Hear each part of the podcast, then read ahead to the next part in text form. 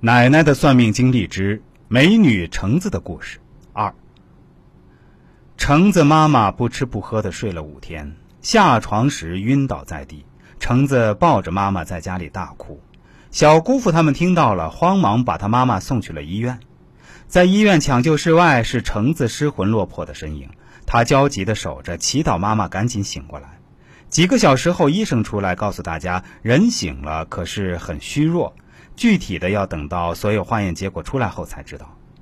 醒来后的阿姨确实很虚弱，老是胸闷气短，点滴一直挂着，就是不见好转。过了几天，医生把小姑父他们叫去了办公室，神情凝重地说，病人身体很糟糕，你们要做最坏的打算，他的癌症已经扩散了，估计平时身体就非常不好，经常不舒服，只是为了不让你们担心，所以没有告诉过你们。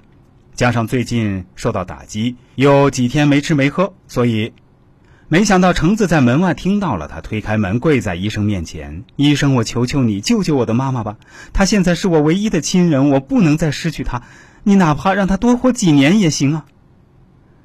家里的积蓄和橙子爸爸走时留下的那点钱全花光了，亲戚们东拼西凑的给橙子妈妈凑了不少医药费，可是这点钱又很快没了。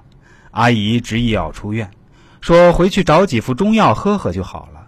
这时学校要开学了，大家都劝橙子赶紧回去念书，她妈妈就由大家轮流来照顾。可是橙子做出一个决定，她说她不读书了，她要去东莞找堂姐，她要去赚钱，她要让妈妈有钱治病。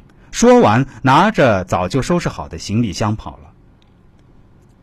来到东莞的橙子去了在酒店上班的堂姐那儿。年龄太小，能干什么呢？堂姐劝橙子回去好好念书，可是执着的橙子就是不听，堂姐走到哪儿她就跟到哪儿。晚上酒店的酒吧霓虹灯亮起，音乐嗨起来，形形色色的人都来了。大家发现橙子这么个漂亮清纯的美人儿，不少人走到她面前想动手动脚，被堂姐给拦住了。堂姐对橙子说，你看这是什么地方？这是你该待的地方吗？你看看这里的女孩子，你和她们不一样，你可以有更好的生活，听话，姐就给你买回家的火车票。